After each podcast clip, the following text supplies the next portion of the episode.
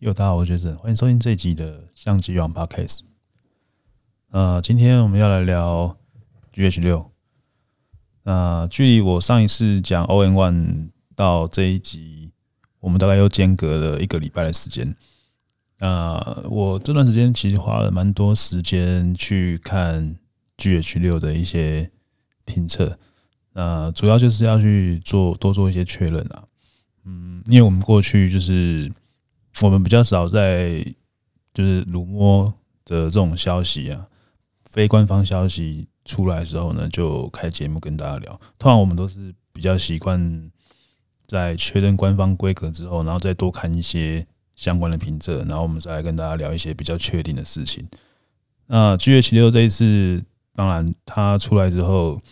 其实是蛮多之前 GH5 的。朋友蛮期待这台的，那时候大家可能都想说，哎，O N E 都已经出了堆叠式的感光元件，哦，那这次 GH6 呢，应该八九不离十了吧，应该要跟上了吧？结果没想到这次 Panasonic 还是采用了呃他们自己的感光元件，然后还是用了自己的全新的维纳斯的影像处理引擎，也就是说呢，它。没有办法去使用相位差对焦。那这一次它的对比对焦，当然，呃，官方绝对是说它有再一次的进步，去修正一些之前的问题。那我们看了一些比较专业的评测网站，它的对焦的测试呢，其实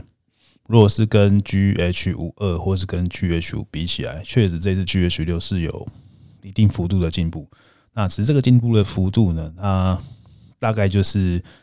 可能是目前所有的对比式对焦呢，它应该是最就是表现最好的一台机器了。但是它跟相位差对焦，毕竟还是有一段不小的差距。嗯，这个要怎么样让大家知道呢？比如说，如果你今天当一个 YouTuber，你要呃拍一个影片，你可能是要自拍的话呢，那它的对焦程度是可以让你在拍摄主题跟背景呢，不会这么复杂状况之下呢，它是可以精准对焦在主题上面的。这一点确实是有蛮大的进步，因为这一点在之前的 GH 五，好，还有后来的 G 九啊这些机型 GH 五二，其实都没有得到什么太大的改善。哦，那一直到这台 GH 六呢，我看了测试影片，确实它是有蛮大的进步的，而且也不会有之前 N 四三。呃，在做这个连续对焦的时候呢，常常会主题跟背景不断的去搜索，所以导致那个背景会有那个跳动的问题。哦，那这个问题也有蛮大幅度的改善。我看了蛮多的评测实拍的影片呢，都比较没有再看到这样的问题。所以在自动对焦部分，其实是确实有进步。那只是说，可能我们没办法去清楚厂商他们在。研发上面遇到了什么样的问题？比如说，为什么这一次呃没有办法去提升到使用堆叠式感光元件？哦，这一点可能可能就是有他们厂商自己的考量了。哦，那也有人在猜测说，不知道是不是这个 Panasonic 坚持不采用这个，不跟 Sony 去这个采购堆叠式感光元件呢？哦，这个我们就不知道。但是 Olympus 它是用了堆叠式感光元件哦，所以说在这点上面呢，呃，可能跟过去。过去来讲有一些不不太一样，就是呃之前的话，其实反正 Olympus 呢，他们的对焦系统他们是比较不会去特别跟哦，比如说其他厂商去做合作。但这次看起来的话呢，好像有一些不太不太一样的状况，就是呃，反而是在 Panasonic 这边呢，它还是继续使用它原本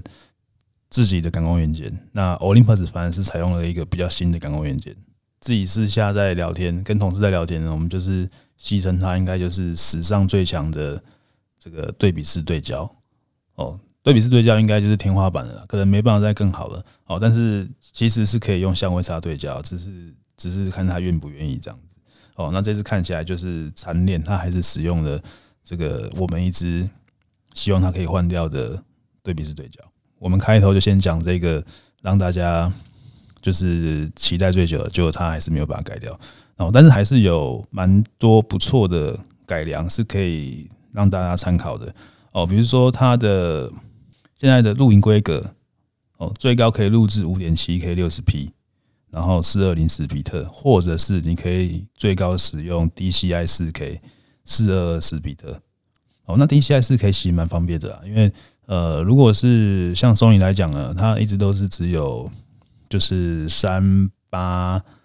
四零乘以二一六零哦这个规格。那 DCI 的话，它是四开头的，等于是说我我们用 Sony 的相机啊，如果要拍出那个。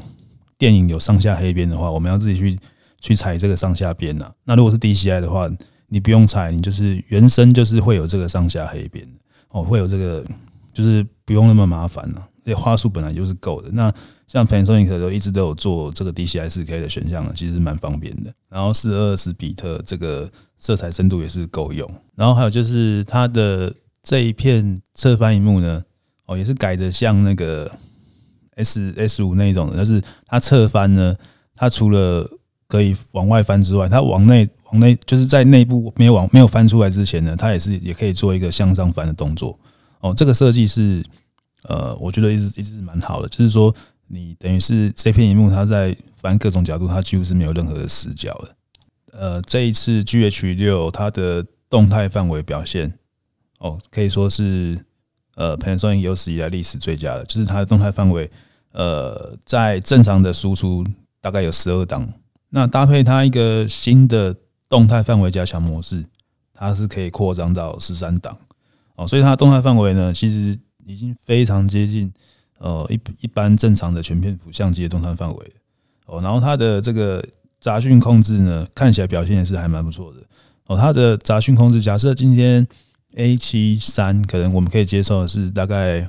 一二八零零的话，那 G H 六呢，大概在六千四左右呢，我们也是可以接受的。然后高速录影的部分呢，现在每秒最高可以达到三百 F P S，那是在一零八零的规格之下。那这个也是目前也算有史以来这个帧数最高的一次。哦，那或者是你也可以拍这个呃跟 A 七 S 三一样的四 K 一百二十 P 的高帧率的四 K 影片。这些是它实际上有进步的部分，就是你可以在规格上看得到。如果使用上也会觉得更方便的功能，然后最重要就是这台机器呢，它绝对绝对没有过热问题。它内建的风扇，它的散热系统呢，看起来就是跟 A7S 哦或者是 F 叉三一样等级的哦，并且它有特别强调，它这台机器呢，它是可以无无时间限制的 4K 录影哦，它是无间断的哦，你可以直接录到机卡满，或者是直接录到电池没电。然后同时这次也支援了 CF Express 的 Type B，然后跟 SD 叉 C 的 UHS 二的记忆卡两个同时都有支援，然后是双槽。然后最重要的是，呃，你不用再去买那个像 GH 那时候还要要使用 Vlog，还要再付费去购买，这次就直接内建的 Vlog。然后看了一些评测影片，它的色彩表现呢，我这一次觉得它的色彩表现我蛮喜欢的，就是。它的整个色彩科学感觉又有在更进步，就是说，可能不管是直出的照片啊，或者是直出的影片啊，呃，人像的肤色啊，我觉得它都有再去做一次的调整，所以呃，色彩表现可能大家也不用去担心，就是它拍出来真的是蛮好看的，蛮漂亮的。然后价格的部分呢，现在如果是以美金来做换算计价，可能大概会落在台币六万六万上下，这个就就是跟。我们上一集讲 ON One 的时候，老问题啊，六万块的预算，其实你已经可以买到 A 七四了，就是你可以买到全片幅的准专业级，然后片幅也是全片幅，哦，所以其实蛮多人是在这边犹豫的啦，哦，但是 Olympus 的优势它还是一直都在啦，比如说无法被取代的机身防震啊，那这一次 GH 六一样，它的机身防震最高支援七点五级，然后它的话术呢，原生是。两千五百万，然后它可以透过这个多张拍摄，来合成一张一亿画素的照片。所以你如果觉得画素不够呢，其实它还是可以用这个多张合成的方式来达到高画素的效果。那大当然大家还是会去讲的，就是说，呃，不管怎么样，你就是一台 N 四三的相机啊。所以很多人他会没有办法买下去，就是觉得这个价钱虽然说你是一台旗舰机，但是你的感光元件就是。比较小，所以很多人就会一直在这边却步。那当然，N 四三它的轻便性，比如说 GH 六呢，它连今天去搭配一颗任何一颗标准镜头哦，它都可以比全片幅呢，可能重量可以差到大概一半以上，所以整个轻便性是毋庸置疑的。对，那只是说你就要去想说，你重点是你是看重的是呃一台相机的轻便性，还是说你看重的是呃它的整体的画质表现？哦，这部分当然都还是各有优势的。那再就是 O N One 跟 GH 六这两台，如果你在做比较的话呢，要怎么选呢？对焦性能部分呢，大概就应该就是 O N One 它这一次哦就有可能会大大的赢过 GH 六在这个部分。然后同时 O N One 呢，它也有去加强它的这个录影的拍摄能力哦。但只是如果说以这个输出的最高码率。跟这个录影规格来讲呢，整体来说还是 GH 六在录影上面它的规格是相对比较好的哦。但是 ON One 呢，它可能在拍照的部分呢，不管是你要去做连续拍摄啊，这个连续对焦啊，这些能力呢，它可能就会比 GH 六好蛮多的哦。所以说，可能这一次在采购上呢，如果你主要是针对拍照为主的话呢，其实 ON One 它呃在整体来说，它还是会。是比 GH 六来的好的选择。那 GH 六它就一样，它也是在这个拍摄影片的部分的规格呢，它现在还是在 N 四三里面，它是目前呃最好的规格。如果你本身对这个影片的拍摄啊，哦，甚至这种手动对焦啊，使用电影镜头啊，都已经很熟悉来讲，那 GH 六它就会是一个很好的拍摄工具。但是如果对一个你是一个刚入门的新手来讲呢，那 GH 六可能在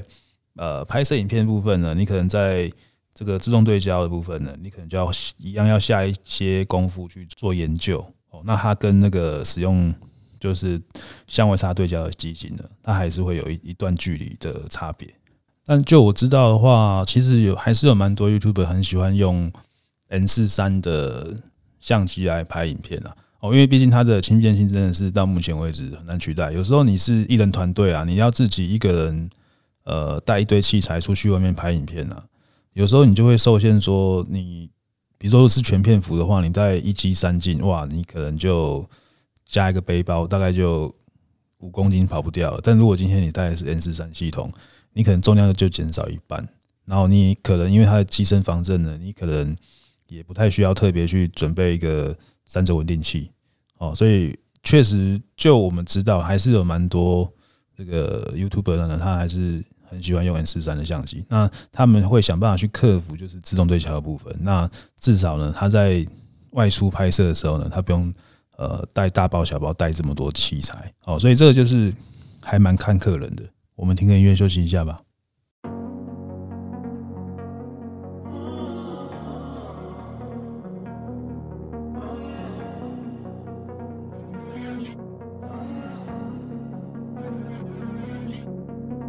walking away. Your words are lost on me. It's taking everything not to turn around. Throw it away. See if you'll let go of me when you're not holding me. I can see it now.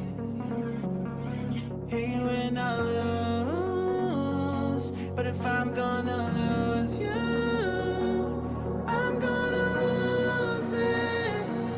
I'm gonna lose it. I'm like, oh shit.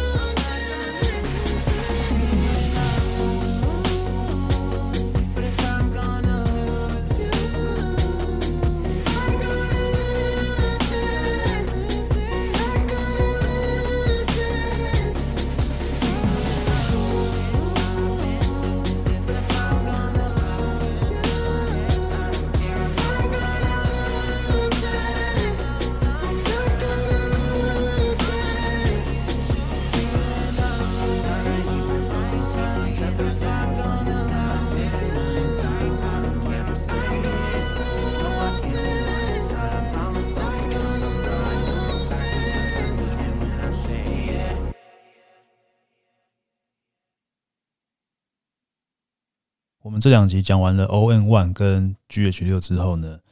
我们最后来聊一下有关于 N 四三系统的未来。好了，那我来分享一些我自己个人的看法了。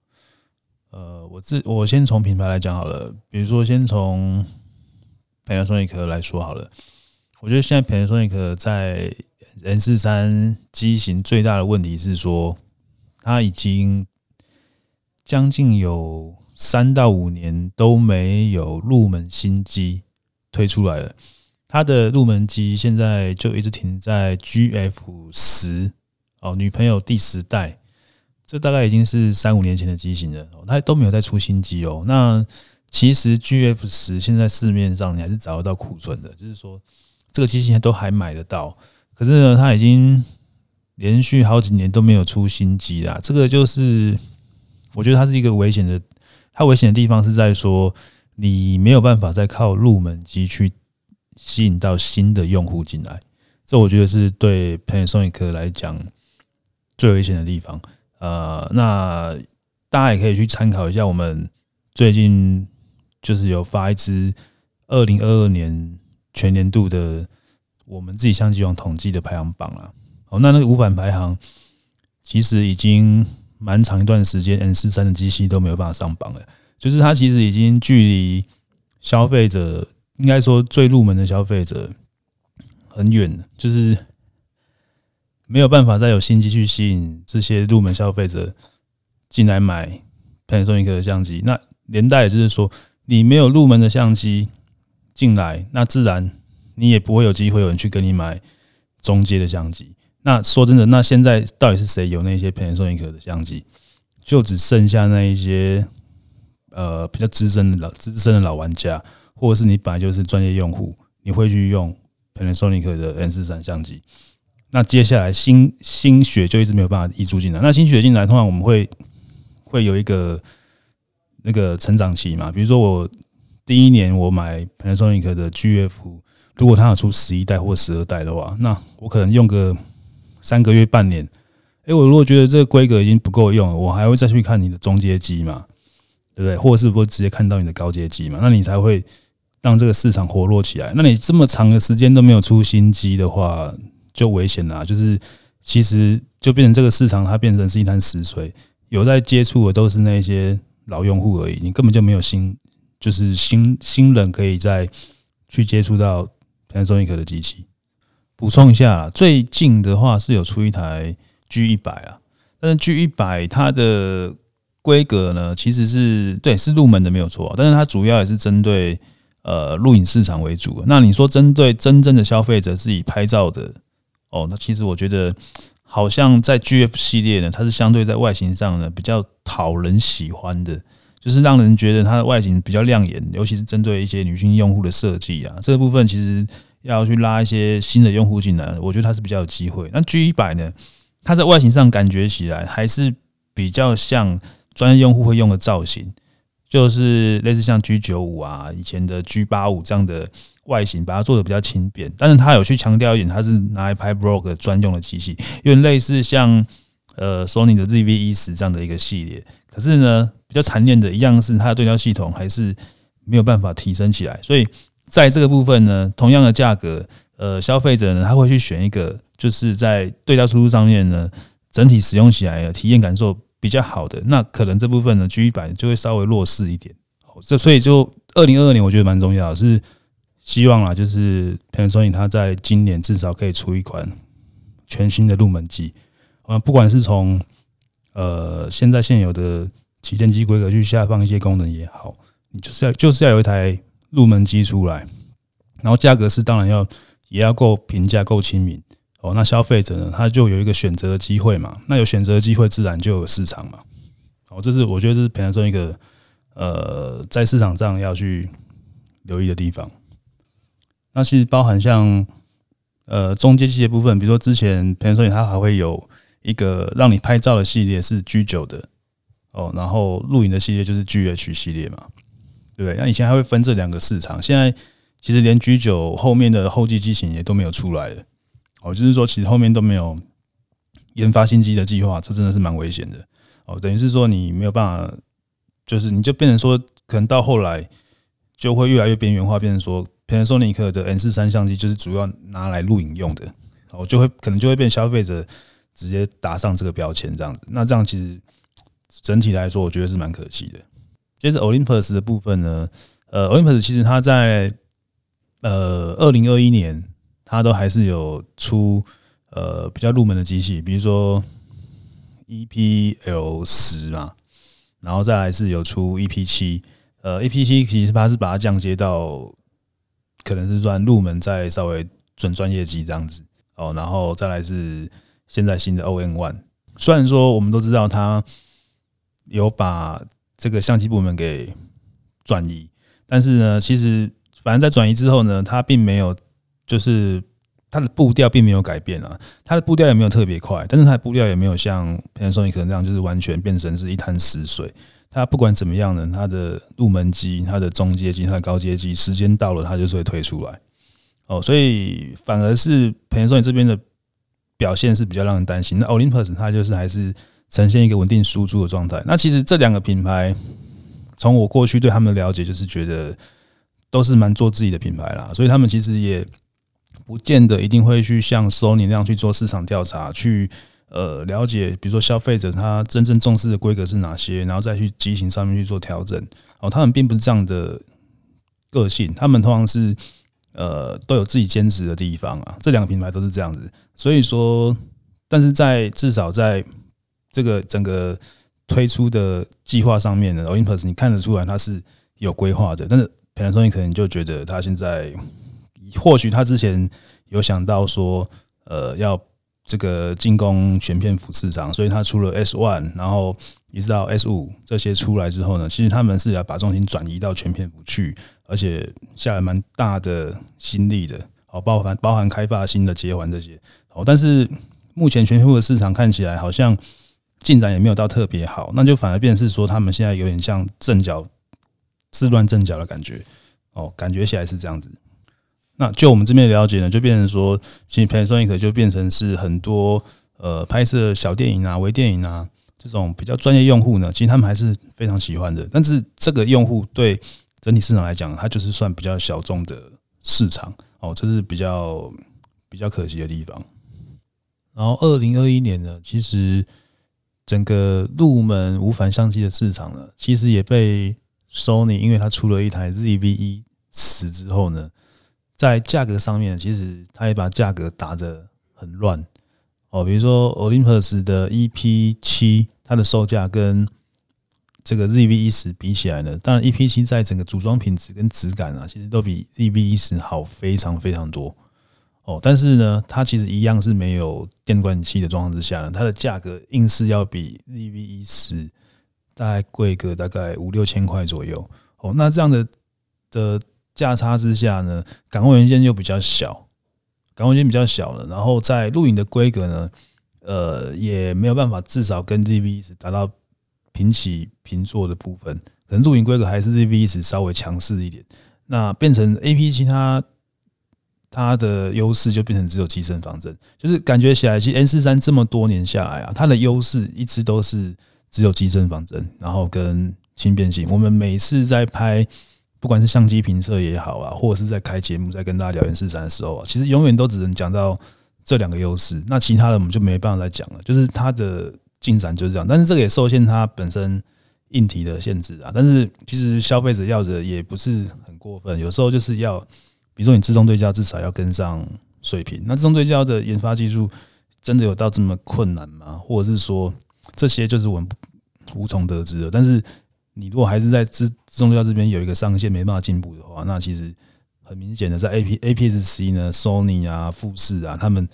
都是持续进步的，包含 Canon、尼康，他们也都是持续进步的。所以这个部分就是我觉得 N 四三最危险的地方。所以未来的话，自动对焦这一点呢，像 ON One 它这一次有堆叠式感光元件出来的，就我觉得 Olympus 这边可能之后会有比较大的变化，就是或许搞不好也有机会在。这个中阶机型之后的 E N One 三代、E N 五三代的后继机，他们呢都有可能会下放到堆叠式感光元件哦。如果它真的是有经过评估之后，然后可能成本考量是 OK 的，那这个对消费者来讲呢，他们就或许会有机会哦，用更更低的价格去买到有堆叠式感光元件的这种准专业机，或是准就是旗舰机，诶，准旗舰机啊。所以说，Olympus 这边我反而会相对比较看好一点。但是如果是以这个 Panasonic 来讲呢，它目前状况就是它可能坚持要去守住对比式对焦的部分，因为毕竟在全篇幅的部分，S One、S 五，他们也是只有对比式对焦嘛，没错嘛。所以如果你今天出了一个 GH 六，它是有相位差对焦的，你不就打你自己脸嘛？就是全片幅的没有放，然后 N 四三放，所以它在策略上其实就已经已经很难去施展了，所以就变成我觉得它有一点类似像在摆烂的状态。可能大概就是说，那不管怎样，我要出这个相位差的感光元件，我也要在全片幅上面先释释放出来之后呢，我才能再去在这个 N 四三的部分呢，再去适度的下放。感觉起来可能就会变成是这样子，但是到底是不是常常是这样子去的想法呢？那个就是我们就无从得知了。这只是我自己个人的想法，大家可以参考。就是说，在你的片幅先条线。没有办法跟 APS-C 或者全片幅去竞争状之下呢，那呃最好的方法就是你可能要有一些创新嘛。哦，那创新的部分如果也没有的话呢，那你至少的话，你你要维持住这个市场呢，你你的你的你的计划要有了，就是说你当然要有适度的一些哦，因应这个市场状况去做一些调整啊，哦，或者是至少要去迎合消费者的一些想法，在自己的相机上面去做调整了，哦，这些。就是厂商可能基本上会去做的了。那现在看起来就是 Panasonic 好像比较没有有这样的的做法出现了。他还是在做一些可能之前他们一直认为他们觉得是正确的事情。哦，那反正是 Olympus 在今年至少在 All-in-One 的部分，它已经有堆叠式感光元件的哦，所以可能后面呢，它的中阶机甚至入门机呢，二零二二来讲呢，可能我就会比较期待。哦，那 Panasonic 呢，也是希望它可以有类似这样的机器出来。我们就来看到时候市场会有什么样的变化呢？再跟大家聊这个零四三的未来，看后续会有什么样不同的发展。好，那今天的节目就到这边。如果你有什么想法呢，也欢迎你在 iTunes 上面留言来跟我们分享互动。那我们下次见，拜拜。